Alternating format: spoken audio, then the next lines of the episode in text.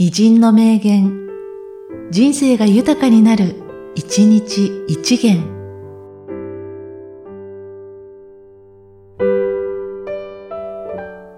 9月9日、小室直樹。学問とは、驚く能力です。はじめに楽しむことを覚えるべきです。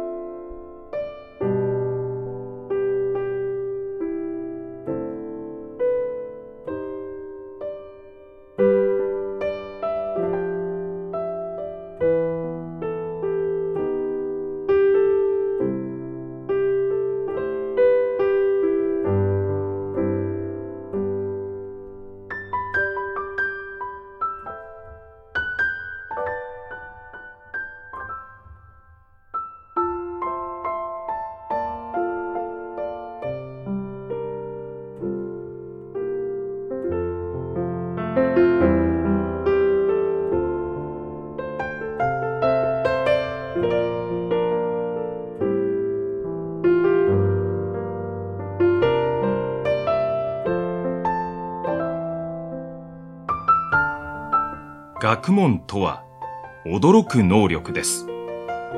はじめに楽しむことを覚えるべきです。